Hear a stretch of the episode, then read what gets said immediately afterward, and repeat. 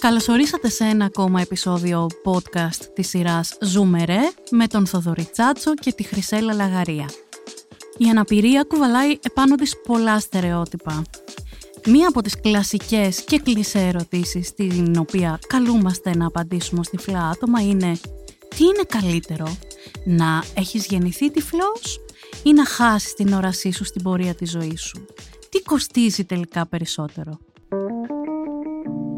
Είναι τα podcast της Lifeo.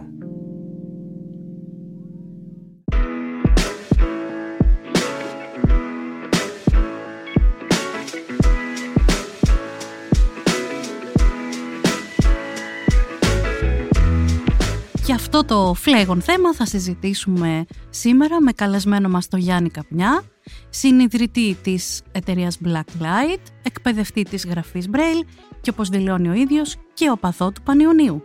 Χαιρόμαστε που είσαι εδώ. Που είσαι οπαδό του Πανιωνίου. Αυτό είναι τώρα, ο καθένας έχει τα προβλήματά του. Ναι, η αλήθεια είναι ότι εγώ δεν χαίρομαι και πολύ ώρε-ώρε. Εγώ είμαι οπαδό της ΑΕΚ, οπότε τώρα κάτσουμε να πούμε τις τις ε, λύπες μας εδώ δεν είναι τώρα. Γιάννη, χαιρόμαστε που είσαι σήμερα εδώ να συζητήσουμε το συγκεκριμένο ζήτημα. Θεωρήσαμε ότι είσαι ο πιο κατάλληλος για να τα πούμε αυτά τα πράγματα. Το ακούς εσύ αυτό, ε, αυτή την ερώτηση την ε, αντιμετωπίζεις, την απαντάς; Πάρα πολλές φορές ε, ακούγεται αυτή η ερώτηση.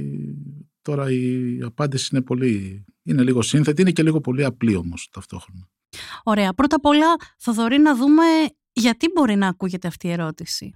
Τι κρύβει από πίσω της αυτή η ερώτηση, έχεις αναρωτηθεί; Ανάλογα ποιος την κάνει και σε ποιον την κάνει, νομίζω ότι καταρχάς υπάρχει ένα, ένα ενδιαφέρον πρώτα απ' όλα που περιλαμβάνεται στην ερώτηση. Μια περιέργεια ποια από τις δύο συνθήκες είναι πιο εύκολη, πιο καλή, αν πονάει λιγότερο κτλ. Υπάρχει μια τάση ε, όταν είσαι εκγενετής, αν ε, έχει αυτός. Ε, εγώ, να πω πώ το βιώνω εγώ, δεν ξέρω γενικά τι γίνεται. Όταν εγώ ε, ως εκκινητή τυφλός δέχομαι αυτή την ερώτηση από ανθρώπους, συνήθως τη δέχομαι μετά που έχω παρουσιάσει, ξέρω εγώ κάτι, μια από τις ιδιότητες που έχω, οπότε με βάση αυτή με γνωρίσανε. Και επειδή στο δικό του μυαλό φαίνονται κάποια πράγματα εντυπωσιακά ή που έχεις καταφέρει, που έχεις κάνει, ή που τους λες ή οτιδήποτε, για να δικαιολογήσουν να ανατρέψουν από, από τη μία την εντύπωση που είχαν ότι ένας ανάπηρος δεν μπορεί να κάνει τίποτα, δεν μπορεί να δουλεύει, δεν μπορεί να σχετίζεται, δεν μπορεί να ταξιδεύει, δεν μπορεί. Για να το ανατρέψουν αυτό, αλλά ταυτόχρονα για να κρατήσουν και μια. ότι εντάξει, δεν είναι και όλο λάθος, προσπαθούν να πούν ότι εσύ που είσαι γενετής τυφλός είναι πιο εύκολο. Είναι καλύτερο. Γιατί δεν έχεις και την απώλεια. Δεν, έχεις... Ε, δεν στεναχωριέσαι τόσο πολύ. Ναι. Και δεν, δεν, ξέρει δεν ξέρεις τι χάνεις. Δεν ξέρεις τι χάνεις. Αυτό είναι. Αυτό, Συνήθως αυτό λένε. Αυτό δεν ξέρεις τι χάνεις. Δεν ξέρεις τι χάνεις. Γιάννη, έχεις αναρωτηθεί γιατί την κάνει ο κόσμος την ερώτηση; Ναι, είναι, είναι καθαρή περιέργεια πρώτα απ' όλα. Δηλαδή, το, το καταλαβαίνω αυτό ότι μπορεί κάποιος να έχει αυτή τη, την περιέργεια. Ε, μπορεί να την είχα κι εγώ πριν τυφλωθώ. Δεν ξέρω αν ερχόμουν σε επαφή ποτέ με. Δεν θυμάσαι αν το έχει σκεφτεί, αν σου είχε περάσει το μυαλό. Γενικά δεν θυμάμαι να σκέφτομαι πριν τυφλωθώ. σε γενικότερο επίπεδο. σε γενικότερο επίπεδο, ναι, εντάξει. εντάξει, εγώ τυφλώθηκα στα 23 μου, 24, οπότε δεν μπορώ να πω ότι ήμουν ένας όριμος άνθρωπος τότε. Εγώ στα 24 γενικότερα. πολύ όριμος. Ε, αφού είσαι γενετής τυφλός. Ε, σωστά. Εγώ στα 24 ναι. χαιρόμουν που δεν σας ήξερα. Ε, και εμείς. Αυτό. Οπότε Γιάννη, ωραία, αφήνοντας το τι μπορεί να έχεις σκεφτεί εσύ νωρίτερα, θα ήταν τρομερά ενδιαφέρον να την, να την είχαμε αυτή την πληροφορία, δεν την έχουμε, δεν πειράζει. Η αλήθεια είναι ότι θυμάμαι να, να οδηγώ κάποια στιγμή στην Καλυθέα και να συναντώ έναν τυφλό Εννοείται στο δρόμο, γιατί στο πεζοδρόμιο δεν πας στην Καλυθέα. Σωστό. Τα περισσότερα πεζοδρόμια. Σωστό. Και απλά ήμουνα. Δεν θυμάμαι τον εαυτό μου να λέω Α, κοίτα τι ωραία, πώς θα πάει. Ε, θυμάμαι απλά να λέω Κάτσε, μην τον πατήσω. Εντάξει. ναι. Οπότε, αλλά και πάλι, δηλαδή, αν ξέρεις, καταλαβαίνεις ότι και αυτή η ερώτηση δεν ισχύει. Έτσι. Ναι, ναι. Κάτσε με τον πατήσω, όχι. Ναι. Θέλει αυτός κάπως να ζήσει, ναι, παιδί μου, ναι. οπότε προσέχει αυτός κάπως. Σημαντικό. Οπότε εσύ τώρα που είσαι νεοτυφλωθείς, ας πούμε. Mm-hmm. Όχι τώρα, τότε στα 23-24. Ναι. Last year. Ναι. Ε, Πολύ. Από τότε λοιπόν μέχρι τώρα υπάρχει, γιατί εγώ στο δικό μου το μυαλό φαντάζομαι ότι αν κάποιος. Γιατί είπαμε είσαι εκπαιδευτής ε, της Braille, είπαμε ότι είσαι συνειδητής της Blacklight, είπαμε. Καλά, για τον οπαδό Πανιωνίου δεν συζητάμε. Ε, αυτά τα επιτεύγματα, ας τα πούμε, mm-hmm. ως, επίκτητα, ας πούμε, τυφλοθέντας, δίνουν μια μεγαλύτερη τάση θα να σε θαυμάσει κάποιος να πει να παρόλο που αυτού το χάσε κιόλας αργότερα. Και... Mm, το ακούω πολύ συχνά. Ειδικά στη, στη γραφή Μπρέιλ, στα μαθήματα, ας πούμε, ότι δεν πιστεύουν ότι έμαθα Μπρέιλ αφού τυφλώθηκα. Δηλαδή, το θεωρούν ότι είναι πολύ δύσκολο να το μάθεις. Η δική μου εμπειρία σε σχέση και με την ε, επαφή των πολλών χρόνων που δουλεύουμε μαζί με τον Γιάννη λέει ότι πολλοί κόσμος αν τύχει να ακούσει από μένα σε μια κουβέντα γιατί μπορεί να ρωτήσουν εμένα και να σου πω να παιδιά ο Γιάννης έβλεπε η αντίδραση είναι ναι. δεν του φαίνεται. Ναι. Το δεν του φαίνεται Πώς με, θα την του φαινόταν έννοια, εδώ μεταξύ. με την έννοια του ότι τον βλέπουν Καλά είναι. σαν, σαν να είναι καλά, σαν να Μμ. κάνει τις κινήσεις φυσικά, σαν να μην ζορίζεται που ζει ρε παιδί μου, που Μμμ. υπάρχει στο χώρο. Οπότε εκεί έρχεται αμέσως ξανά η ερώτηση, μα δεν είναι όμως πιο, πιο δύσκολο. Εγώ θα πω ότι αυτή την ερώτηση γενικά τη, τη δέχομαι πολύ. Τη δέχομαι και από παιδιά και από ενήλικες. Ναι, και από παιδιά. βέβαια. Έτσι, το οποίο είναι εντυπωσιακό το ότι μπαίνουν στη διαδικασία τα παιδιά να το σκεφτούν, γιατί αυτό σημαίνει ότι σκέφτονται επίσης και το πόσο δύσκολο είναι, ακόμα και ως παιδιά. Κοίταξε, Ο- τα οπότε- παιδιά, επ' ένα πράγμα επίσης που πολλές φορές, ειδικά τα μικρά παιδιά, δεν μπορούν να, εύκολα να, γνω- να καταλάβουν και ότι μπορεί να γεννηθεί κάποιος έτσι. Οπότε έχουν στο μυαλό τους Μμ. ένα ατύχημα. Ναι, σωστό, μια σωστό, διημέρια. σωστό, σωστό είναι αυτό. Εγώ λοιπόν συνήθως τη δέχομαι με το που θα νιώσει κάποιος άνετα μαζί μου. Ανεξάρτητα από το σε ποια συνθήκη θα βρεθούμε.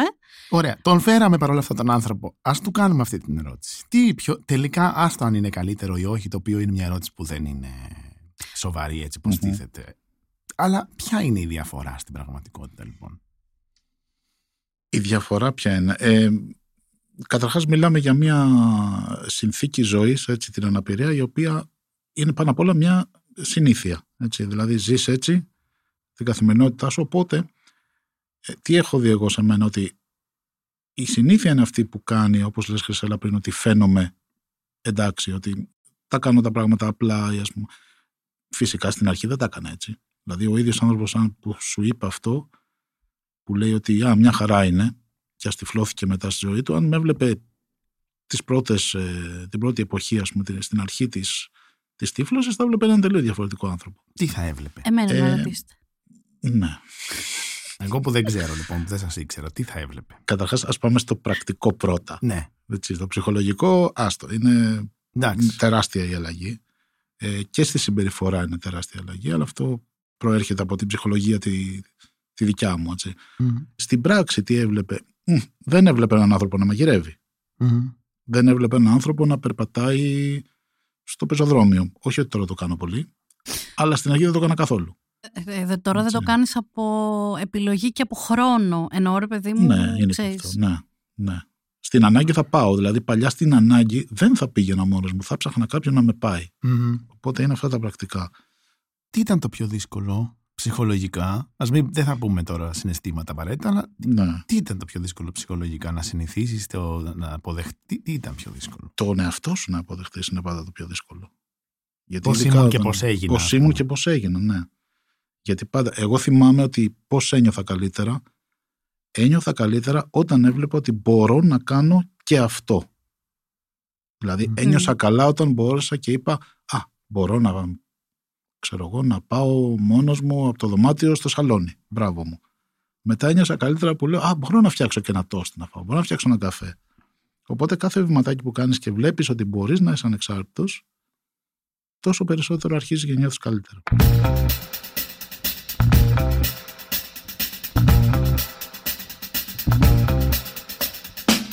Να πω όμως εδώ κάτι. Το ίδιο συμβαίνει και σε ένα τυφλό εφηβάκι, ας πούμε, που αρχίζει και πρωτομαθαίνει. Δηλαδή, με αυτά που λες εσύ, εγώ τα έζησα στα 10 μου, στα 11 μου, που κάποιος μου εμπιστεύτηκε, δεν ξέρω γιατί, μια κουζίνα ή να φτιάξω τόστ ή δεν ξέρω εγώ τι και καταλάβαινα ότι ρε παιδί μου εντάξει δεν έγινε κάτι, το κάνω. Ναι, αλλά Θέλω δεν να- έχεις το μπορούσα και τώρα δεν μπορώ. Δεν τα έκανες από πριν. Δεν είναι- τα αυτή έκανα είναι η από διαφορά. πριν, όχι. Μπορώ- δεν τα είναι η έκανα από διαδικασία πριν. του μπορούσα, Μμ. δεν μπορώ και ξαναμπόρεσα. Και είναι Ναι. διαδικασία και α, ε, με κάθε τέτοιο μικρό πράγμα που κάνεις απαντάς και στην... ε, μάλλον διαγράφεις από τη σκέψη σου το ότι πλέον τελείωσα.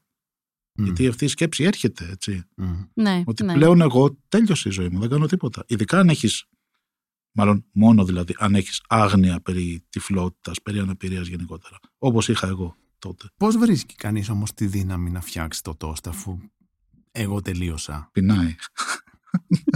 Σωστή απάντηση νομίζω. Πεινάει, δεν είναι κάποιος πρέπει να φάει.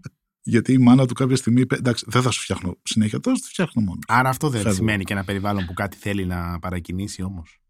Εντάξει, δεν ήταν και το περιβάλλον το δικό μου τόσο πολύ παρακινητικό, ας πούμε. Ε, Εγώ περισσότερο ήθελα, ξέρεις, ε, βαριέσαι κάποια στιγμή, λες, οκ, τώρα αυτό θα είναι, αυτό είναι ζωή, να καθόμαστε εδώ και να μας τα φέρνουν όλα στο πιάτο και να καθόμαστε να πίνουμε καφέ, να κάνουμε τσιγάρο και να παίζουμε στοίχημα. Ε, Πώς δεν είναι. έπαιζε στοίχημα; Αυτός δεν έφτιαχνε. Το στοίχημα έπαιζες; Ε, η μάνα μου τόσο. Να σου πει για τη Βιπαρεάλ. Ξαναγυρίζοντας ωστόσο στο συγκεκριμένο ερώτημα, ας πούμε.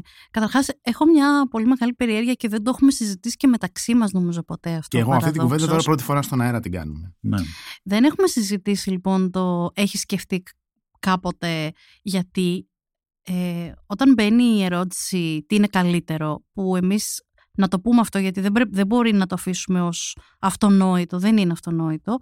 Η απάντηση δεν υπάρχει απλώς γιατί κάθε συνθήκη έχει διαφορετικά, διαφορετικές αφετηρίες, Μμμ. διαφορετικά πράγματα που κερδίζει και διαφορετικά πράγματα που χάνει. Και είναι και στον άνθρωπο. εξαιρε- Δηλαδή και οι δύο άνθρωποι εκγενετεί ή δύο άνθρωποι που με τυφλώθηκαν αργότερα δεν έχουν απαραίτητα την ίδια εμπειρία. Δεν έχουν, ωστόσο έχουν τον ίδιο τρόπο να Βέβαια. κάνουν κάποιες κινήσεις, τον Ναι. ίδιο τρόπο να κάνουν κάποια πράγματα, πανομοιότυπο δηλαδή, οπότε συνηθίζουν μ, στην ίδια περίπου χρονική περίοδο της ζωής τους. Ναι. Τουλάχιστον από όσα ξέρουμε αναπτυξιακά, έτσι. Ναι, ναι. Αλλά εγώ αναρωτιέμαι, έχει τύχει ποτέ να κάνεις συζητήσεις με άτομα γεννητής τυφλά και να πεις να περιγράψεις μια εικόνα, ας πούμε, κάτι που ε, για Μμμ. σένα είναι εικόνα, γιατί υπάρχει ε, οπτικά εγγεγραμμένο σαν εικόνα. Και να πεις, ναι ρε παιδί μου, αυτό το έχουν χάσει, δεν το έχουν δει. αυτό το έχουν χάσει. Ε, υπάρχουν κάποιες φορές, αλλά όχι όλοι οι εγγενετές τυφλοί. Δηλαδή κάποιοι, υπάρχουν κάποιες στιγμές που καταλαβαίνεις ότι δεν έχουν την, ε, την εικόνα όπως την ξέρω εγώ. Ναι. Δηλαδή δεν χάνουν ας πούμε το τριδιάστατο μιας εικόνας. Ναι, ο, αλήθεια είναι αυτό. Ή κάποια πράγματα ας πούμε που δεν είναι απτά.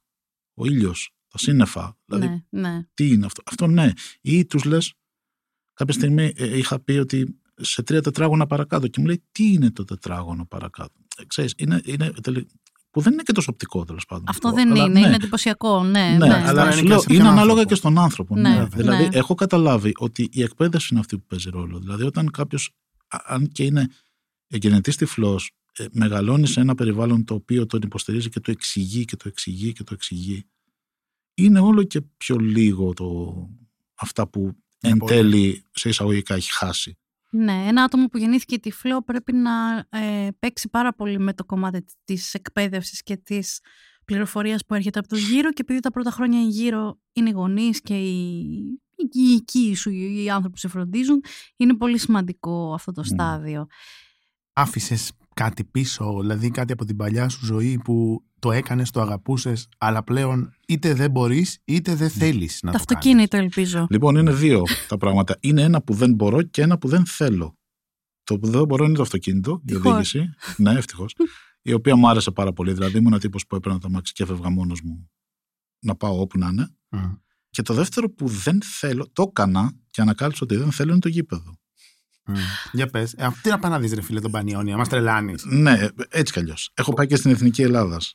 Δεν θες να πηγαίνεις Ναι. στο γήπεδο γιατί ξενέρωσες με το γήπεδο ή γιατί δεν βρίσκεις νόημα; Δεν βρίσκω νόημα. Δεν Δεν, βρίσκεις δεν νόημα. μπορώ να καταλάβω τι γίνεται. Είναι, Mm. είναι πολύ απλό. Δηλαδή είμαι σε ένα, σε, σε ένα μέρος που εντάξει η ατμόσφαιρα μου αρέσει, οκ, ειδικά αν είναι ένα γήπεδο που έχει κόσμο, αλλά πλέον δεν μου λέει κάτι. Δηλαδή, Α, θέλω αν να έχεις ένα καταλαβαίνω τι ραδιοφωνάκι γίνεται. μαζί σου, Δεν είναι το ίδιο. δεν είναι το ίδιο. Α πούμε, σπίτι θα το έβλεπες. Δηλαδή, με τηλεόραση, με ραδιόφωνο σα σπικάρει, σε ενδιαφέρει. Πλέον έπαψε να σε ενδιαφέρει γενικότερα η συνθήκη. Παρακολουθώ ποδόσφαιρο. Όχι, δεν είναι υπάρξει να με ενδιαφέρει. Παρακολουθώ σπίτι και από την τηλεόραση και από το ραδιόφωνο, εννοείται. Μμμ. Σου δημιουργεί δηλαδή συναισθήματα, ας πούμε, ακόμα αυτό; Όχι. Ε, εννοείς ότι α, κρίμα που δεν μπορώ να πάω. όχι, κα... Ή- ναι, και, τα- και αυτό. Όχι, μόνο εντάξει. Πλέον όχι. Ή για την οδήγηση που ήταν και κάτι που αγαπούσες, ας πούμε, και λες. Κοίτα, η οδήγηση π- μου τη θυμήσατε τώρα, έχω να το σκεφτώ χρόνια. Είμαι και 20 χρόνια τυφλός. Ε, μην το Έχω, αυτό ξεχνάτε. ήθελα να πω ότι έχω, έχω την αίσθηση. Δεν τυφλώθηκα πριν δύο χρόνια. ακούγεται ενδεχομένως α, περίεργο αν δεν το ξέρει κανείς, αλλά έχω την αίσθηση ότι απλώς ακολουθούμε τη ροή που έχει ο οργανισμός μας που λέει ρε παιδί μου ότι that's it, αυτό τώρα που συμβαίνει δεν θα αλλάξει. Δηλαδή, εγώ έχω τυφλωθεί και δεν θα ξετυφλωθώ με κάποιο τρόπο. Στη λάμψη, γιατί τυφλωνόντουσαν και ξετυφλωνόντουσαν οι άνθρωποι; Για να έχει Στη λάμψη του 4.000 King και του επεισόδια. Του φόσκολου. Του φόσκολου. Συγγνώμη. Δεν Και θα στην θέλω να καλημέρα μείνουμε ζωή. καλά στο επίπεδο. Βλέπεις εδώ πέρα είναι υψηλό.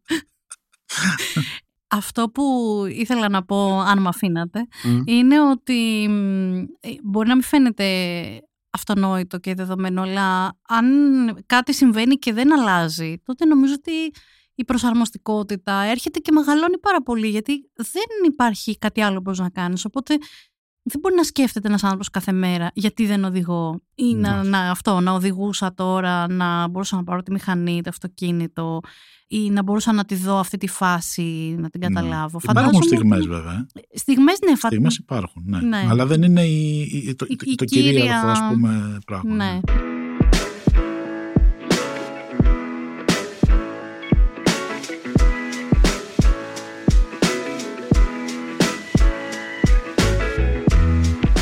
την άλλη, λοιπόν, υπάρχει κάτι που κάνεις τώρα και λες ότι. Κάτι που τώρα κάνεις ενώ πριν δεν έκανες. Ε, το πιο σουρεαλιστικό πράγμα που έχω πει στη ζωή μου και το έχω πει πολλές φορές είναι ότι όταν τυφλώθηκα ανακάλυψα τη λογοτεχνία.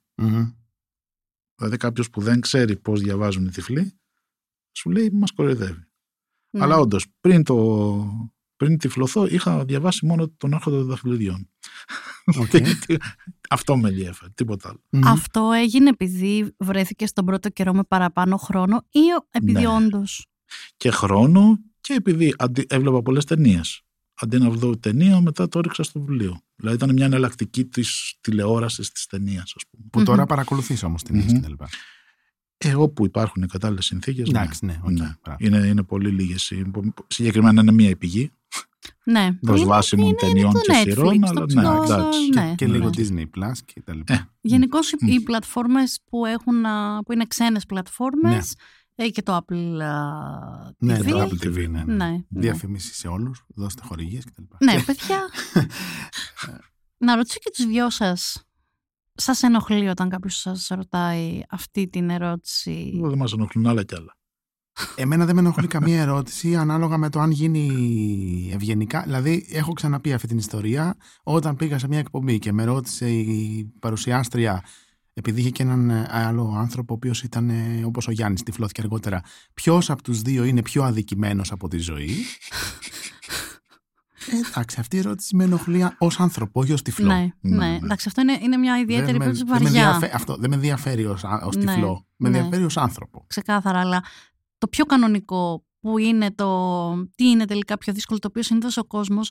Πρώτον, να πω, να δώσω στοιχεία για, σ- για σας που σκοπεύετε να το κάνετε στο μέλλον. Συνήθως γίνεται με μια βαθιά ανάσα. Δηλαδή, ο άνθρωπος παίρνει πρώτα μια βαθιά ανάσα και λέει να σε ρωτήσω κάτι έτσι κάπως προσωπικό. Εν τω μεταξύ, ε, να πω ότι εμείς ξέρουμε ακριβώς τι θα Συνήθως, ακολουθήσει. ναι. Ξέρεις ότι κάτι άσχημο ακολουθεί. Ναι, ξέρεις ότι σε έχετε κάθε κάτι περίπτωση. κακό Ναι. και λες πολύ φιλικά φυσικά και πολύ ενθαρρυντικά. Ναι, ναι, βέβαια, φυσικά μπορείς να με ρωτήσεις ό,τι θες. Ξανά η βαθιά ανάσα. Τι είναι χειρότερο τελικά; Και αυτή η ερώτηση από όλους τους ανθρώπους που γίνεται, γίνεται σαν να είναι οι μοναδικοί που τη σκέφτηκαν. Θέλω κάπου εδώ να σας ενημερωσω Μμμ. ότι τη σκέφτονται όλοι, την α, κάνουν πάρα πολύ. Είναι μία από τις πιο κλασικές ερωτήσεις που απαντάμε. Εμένα, αν με ενοχλεί κάτι σε αυτή την ερώτηση, δεν είναι να την απαντήσω, γιατί λέω το ίδιο story πάντα, δεν υπάρχει καλύτερα και χειρότερα, είναι και στους ανθρώπους, είναι στις συνθήκες που μεγάλωσαν και που ζουν, γιατί δεν είναι μόνο το ατομικό στοιχείο, είναι και που έζησες, ας πούμε, ως τυφλός ή αφού τυφλώθηκες στη ζωή σου. Αυτό που με ενοχλεί σε αυτήν την ερώτηση είναι αυτό που ψάχνεις πάντα να βρεις το χειρότερο. Δηλαδή, μπορεί να, έχεις, να έχουμε πει 50 πράγματα και να έχουμε συζητήσει άλλα 100 και τελικά εσύ γυρίζεις πίσω στο τι είναι χειρότερο. Ποιος υποφέρει πιο πολύ ή, ή ποιος ε, υποφέρει Ναι, ρε, λιγότερο. δεν γίνεται Εντάξει. να δεχτεί κάποιος εύκολα ότι δεν είναι μια κατάσταση που υποφέρεις. Μπορεί να περνάς καλά και για να είμαι ακόμα πιο ξεκάθαρος με αυτό που πιστεύω, μπορεί να περνάς πολύ καλύτερα στη ζωή σου από αυτόν που ρωτάει. Ναι, Ναι. ξεκάθαρα. Και Ξεκάθαρα. πολλές φορές συμβαίνει Ξεκάθαρα. αυτό Ναι. ξεκάθαρα. Ναι, Τουλάχιστον μιλάω ναι. για μένα και για εσάς που σας ξέρω, αλλά για μένα σίγουρα. Αυτό Είναι και- Πρέπει να το αποδεχτεί κάποιος αυτό, όσο δύσκολο και αν είναι. Είναι σαν αυτά τα τεστ που έχουν στα περιοδικά που λέω ε, έχεις έναν που είναι μορφωμένος, έχει τυχαία μπουρου μπουρου, έχει αυτό, είναι φοβερός και έχεις κι άλλον που πίνει, που κάνει. Ποιον διαλέγεις; το κλασικό που λέει τον πρώτο. Α, ο πρώτος λέει είναι ο Χίτλερ. Ναι, ναι, ναι. Κατάλαβα, ναι, είναι, ναι, είναι ναι, κάπως ναι. έτσι. Δηλαδή, άμα σου περιγράψω έναν τυφλό χωρίς να σου πω ότι είναι τυφλός, θα τη διαλέξεις τη ζωή του. Πολύ, σε πε- σε- πολύ σωστό αυτό. Ναι, Έτσι, ναι, σε ναι, αντίθεση με κάποιον άλλον που θα σου περιγράψω που είναι, θα σου βάλω ναι. χίλια Αλλά κακά πάνω. Έτσι. Για να μην πάμε και στον πρωταθλητισμό με το να συγκρίνουμε ποιος περνάει καλύτερα και χειρότερα, να βάλουμε ότι ακόμα και χειρότερα να περνάει κάποιος, θεωρώ ότι είναι πάρα πολύ μεγάλη η έλλειψη ενσυναίσθησης όταν αυτή η ερώτηση συνοδεύεται και από σχόλια.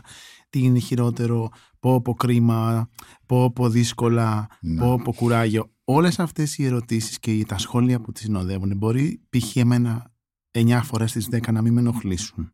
Όμως, επειδή πραγματικά υπάρχουν άνθρωποι και δεν θέλουμε ποτέ από αυτό το podcast να περάσουμε ότι δεν υπάρχουν δυσκολίες ή δεν υπάρχουν άνθρωποι που δυσκολεύονται. Γιατί ήδη δυσκολεύονται, γιατί δεν έχουν υποστηρικτικά περιβάλλοντα, γιατί, γιατί, γιατί, γιατί. Όλες αυτές οι ερωτήσεις και τα σχόλιά τους έχουν βαθιά έλλειψη ενσυναίσθηση. Ναι. Και προσβάλλουν και πληγώνουν χωρίς λόγο πάρα πολύ. Πολλές φορές. Ένα πράγμα που έχω παρατηρήσει εγώ λοιπόν τόσα χρόνια συζητώντας το και ως ε, άτομο που είμαι ε, εκγενετής τυφλή και έχω γνωρίσει ανθρώπους και από τις δύο πλευρές και επειδή μου αρέσει πάρα πολύ η παρατήρηση στους ανθρώπους έχω καταλάβει ότι υπάρχουν πάρα πολλές διαφορές ανάμεσα στις δύο καταστάσεις που πάρα πολλές από αυτές έχουν να κάνουν απλώς και το λέω το απλώς ενώ δεν είναι απλώς με το πώς, τι πρόσβαση είχαν οι μεν στην πληροφορία και τι πρόσβαση είχαν οι δε. Δηλαδή θα συμφωνήσουμε ότι ένα τυφλό άτομο δεν θα καταλάβει ποτέ ακριβώς πώς είναι το, το μούχρωμα και το ηλιοβασίλεμα και τα χρώματα του ουρανού την ώρα που ε, μετά τη βροχή το ουράνιο... το- Υπάρχουν κάποιες έννοιες που εντελώς εντελώς δεν θα τις καταλάβει ε, ενδεχομένως ποτέ. Όμως πάρα πολύ από την πληροφορία που μπορεί να συζητήσει ένας άνθρωπος, ας πούμε, πολλές φορές καθόμαστε σε παρέες και λέμε τι βλέπαμε όταν είμαστε μικροί, ε, σειρές, ταινίες. Και εκεί λοιπόν τα τυφλά άτομα υστερούν πολύ. Απλώς και μόνο γιατί δεν είχαν την ίδια πρόσβαση. Αν την είχαν, δηλαδή, άρα δεν έφταιγε το ότι δεν βλέπουν, που δεν τα ξέρουν, αλλά το ότι δεν είχαν τρόπο να τα παρακολουθήσουν. Για παράδειγμα, όταν μιλάμε πράγματα της pop κουλτούρας, ας πούμε, και πώς ένας άνθρωπος που βλέπει έχει δει χίλια δυο πράγματα παραπάνω, ενώ ένας τυφλός όχι. Ναι. Ναι, εκτός αν παρόλο που δεν υπάρχει αυτή η πρόσβαση έχει ένα περιβάλλον υποστηρικτικό του, που του, τον εκθέτει σε πληροφορίες, τον εκθέτει σε ρεθίσματα, του δίνει και την πιθανότητα, του περιγράφει, του κάνει, του εξηγεί και το εκπαιδεύει, οπότε καλύπτει αυτό το κενό. Ναι, Αλλά- σύμφωνοι. Αλλά, Αλλά, όμως δεν υπάρχουν οι προϋποθέσεις για να μην χρειάζεται ο κάποιος. δεν είναι θέμα να τα αφήνουμε στην, Όχι βέβαια. στην ατομική Όχι, ευθύνη βέβαια. αυτό. Και είναι πολύ χαρακτηριστικό αυτό διαφοράς ας πούμε, ανθρώπων που τυφλώθηκαν αργότερα στη ζωή τους. Έχουν δει ταινίες που ένας τυφλός δεν τις έχει δει ποτέ. Για την ακρίβεια όχι. Με δεν είναι- βιντεοκλίπ που ένας τυφλός δεν τα έχει δει. Αναφορές ολόκληρες που ένα τυφλό άτομο δεν τις έχει.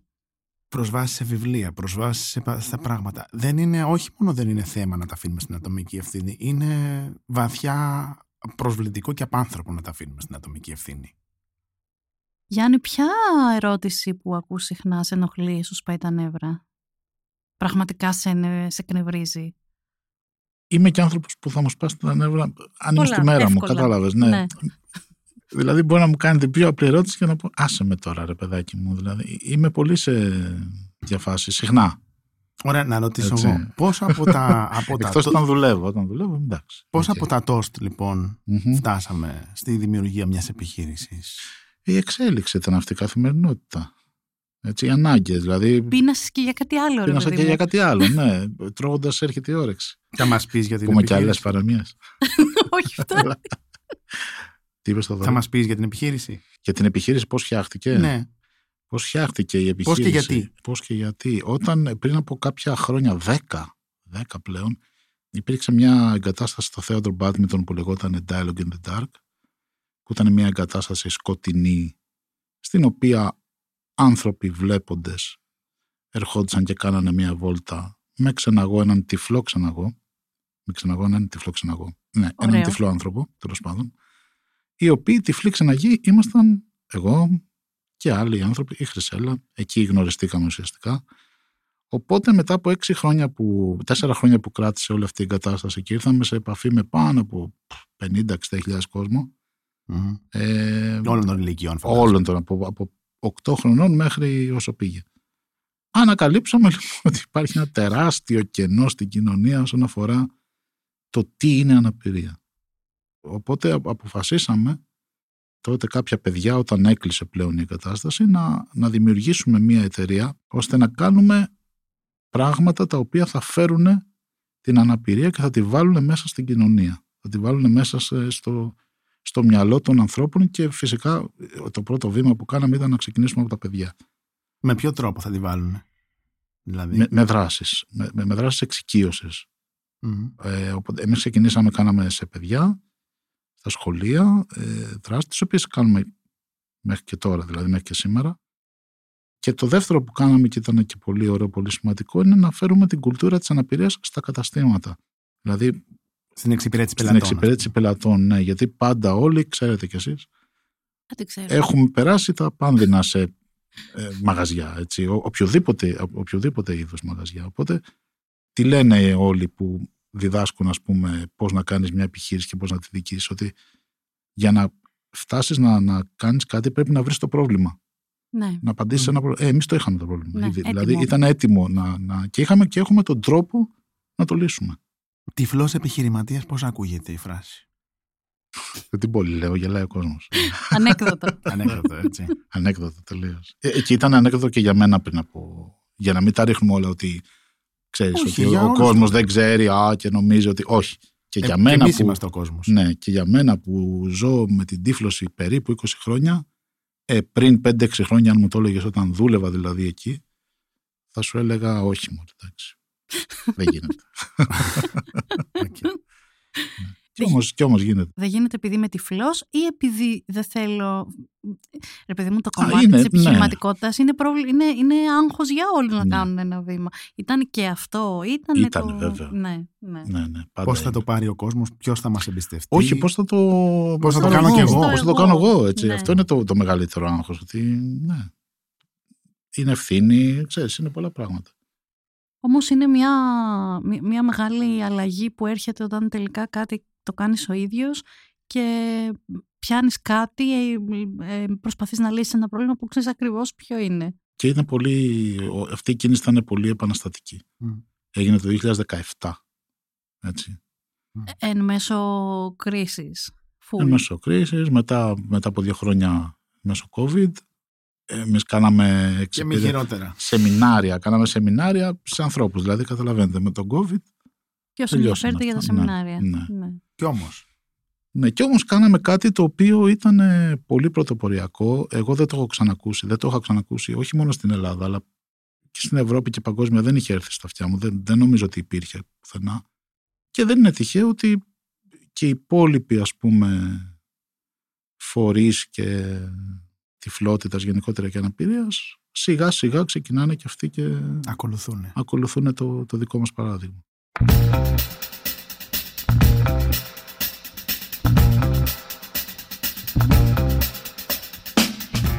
Τυφλός πατέρας πώς ακούγεται η φράση; Είναι μεγάλο άγχος η ε, πατρότητα, η πατρότητα γενικά. Ρωτάμε γιατί έχει ναι. ο Γιάννης μια κόρη. Είναι τριών ετών τώρα, τριών και τριών μηνών. Ευτυχώς έχω μια γυναίκα η οποία είναι πολύ δυναμική και πολύ, πολύ καλή μητέρα, ας πούμε, και έχει αναλάβει όσο περισσότερα γίνεται πάνω της. Αλλά γενικότερα το άγχος είναι και πώς θα το πάρει το παιδί μετά. Αυτό το όσο περισσότερα γίνεται πάνω της τι σημαίνει, ότι εσύ δεν κάνεις τίποτα; Ε, ρε παιδί μου δεν μπορώ να την πάρω να την πάω στις κούνιες. Δηλαδή ακόμα και να, το, να γυρίσουμε από τη δουλειά και να κάτσει αυτή να ξεκουραστεί, ε, δεν παίζει. Θα κάτσω εγώ να ξεκουραστώ. Ή θα έρθω εδώ να κάνω ένα podcast. Μπράβο. Ε, και αυτή θα πάει με το παιδί στη παιδική χαρά. Έτσι. Okay. Δηλαδή τις δραστηριότητες. Πιο πολύ είναι το, το καθημερινό, το να πάω εκεί, να την προσέχει. Ξέρεις, είναι... Υπάρχουν ε, τέτοιοι περιορισμοί. Εσύ όμως απ' την άλλη μπορείς να παίξετε σπίτι, μπορείς να την ταΐσεις, μπορείς να την αλλάξεις. Ναι, ε; ναι, ναι. Μπορεί να μείνεις μόνος του. Με, ναι, μένω μόνος μου. Ναι. Δεν έχεις φόβο. Ελπίζω να μην ακούει πρόνοια. Είναι ωραία. Εντάξει, εύκολο είναι αυτό. Δεν... Ε, ε, ειδικά στο σπίτι. Έτσι. Το σπίτι είναι ένα περιβάλλον το οποίο εννοείται το ξέρω 100%. Έχουμε αφαιρέσει όλους τους πιθανούς κινδύνους που μπορεί να, να υπάρξουν, οπότε ναι, είναι, είναι πιο εύκολο. Τώρα να με αφήσεις σε ένα ξένο σπίτι, σε ένα ξένο χώρο με το παιδί, δεν θέλω κι εγώ να κάτσω. Γιατί Τώρα που ποτέ είναι δεν μικρό, ξέρεις, όταν θα πάει 5, 6, 10 δεν θα, έχει, δεν θα είναι το ίδιο προβληματικό όμως αυτό. δεν ήξερες εμένα 5 με 6, γι' αυτό λες. Α ελπίζουμε ότι τα γονίδια της είναι Ναι. κάπως ε, μ, διευρυμένα Ναι, και ναι, ότι έχουν ναι. πάρει και από αλλού. Έτσι κι αλλιώς αυτή είναι μια δύσκολη περίοδος και είναι δύσκολη περίοδος και για όλους τους γονείς. Βλέπουν, δεν βλέπουν. Και για όλους τους μπαμπάδες. Γιατί δεν έχουμε ακριβώς και στην, στη λογική μας, τη, έτσι όπως έχουμε φτιάξει τον τρόπο που ζούμε, ότι είναι οι μπαμπάδες αυτοί που είναι άμεσα εμπλεκόμενοι με ό,τι κάνει το παιδί. Θέλω να πω, Ναι, υπάρχει και αυτό. Υπάρχει έτσι κι αλλιώς και αυτό.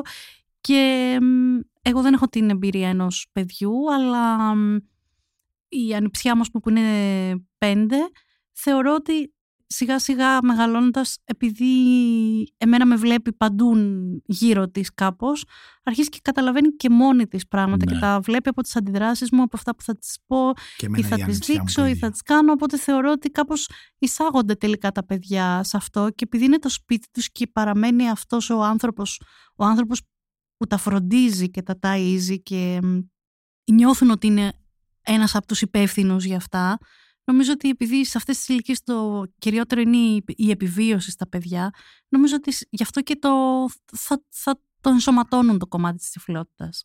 Πολύ πιο άνετα, σίγουρα. Ναι, ναι. Ναι. Και εμένα δηλαδή ήδη αρχίζει κάποια στιγμή και κάνει κάποια.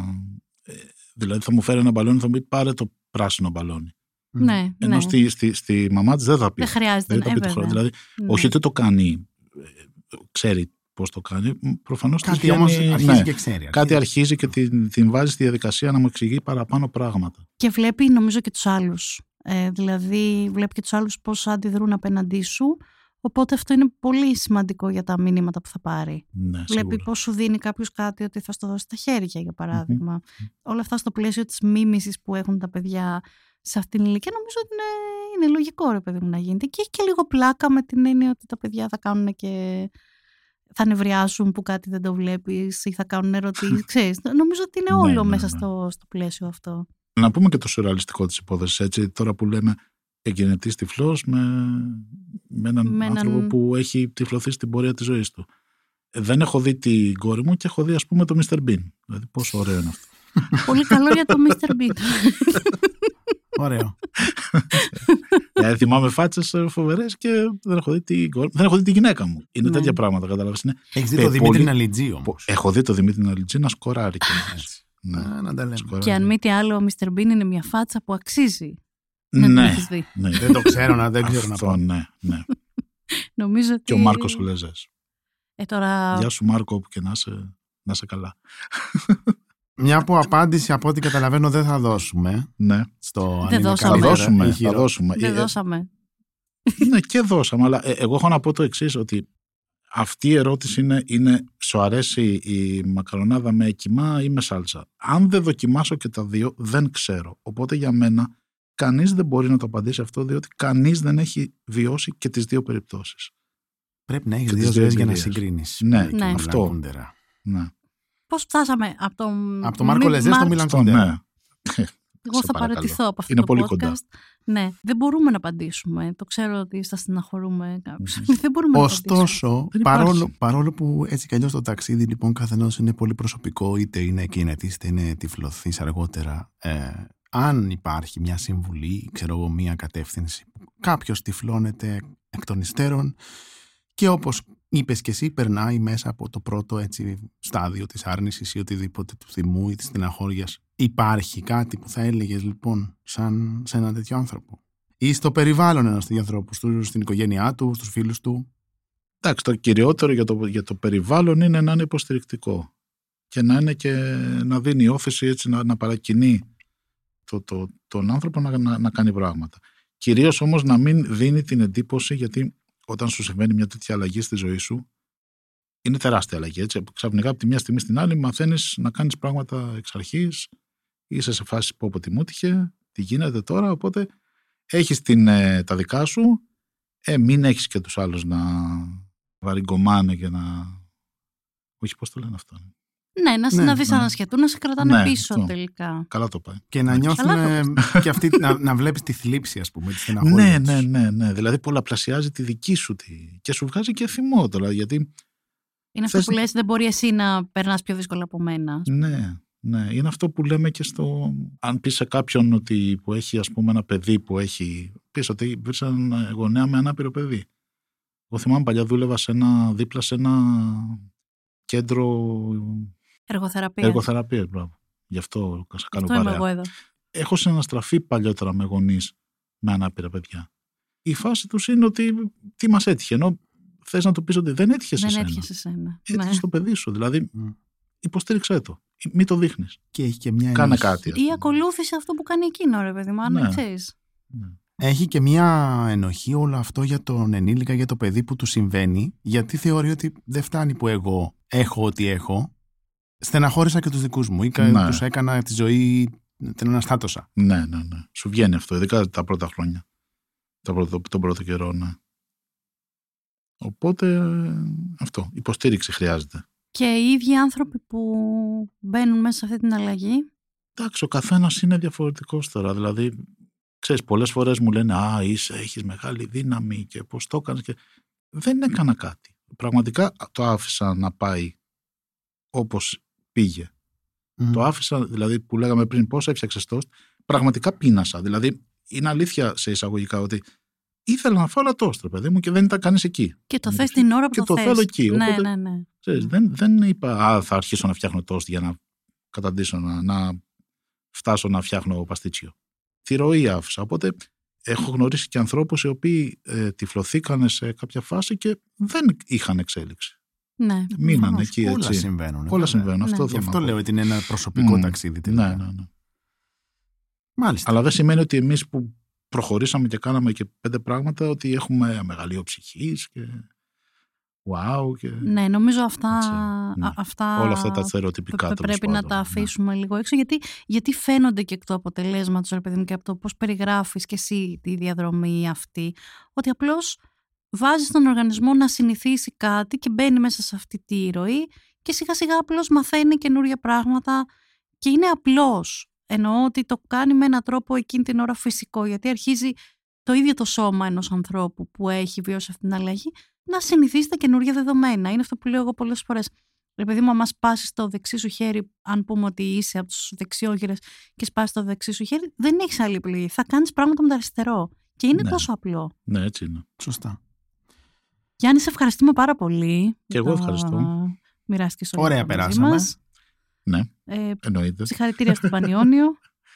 Όχι ακόμα, περίμενα. Καλά πάμε. Που αλλά υπάρχει. όχι. Ναι. Καλά. υπάρχει τώρα. που υπάρχει ακόμα. Αρκετά είπαμε για το, για το σωματείο των ε, τριών αιώνων και των δύο ηπείρων. Πάρα πολύ Το, ωραία. είπα- το είπα, δεν άντεξα. είδες. Όχι, δεν άντεξες. Αυτό ήταν ένα ακόμα επεισόδιο της σειράς podcast Ζούμε ρε της LiFO με το Θοδωρή Τσάτσο και τη Χρυσέλλα Λαγαρία. Για να μην χάνετε κανένα από τα επόμενά μας επεισόδια, κάντε εγγραφή στο Radio LiFO, σε Apple Podcasts, Google Podcasts και Spotify. Ηχοληψία, επεξεργασία και επιμέλεια Γιώργος Ντακοβάνος και Μερόπη Κοκκίνη. Ήταν μια παραγωγή της LiFO. Είναι τα podcast της LiFO.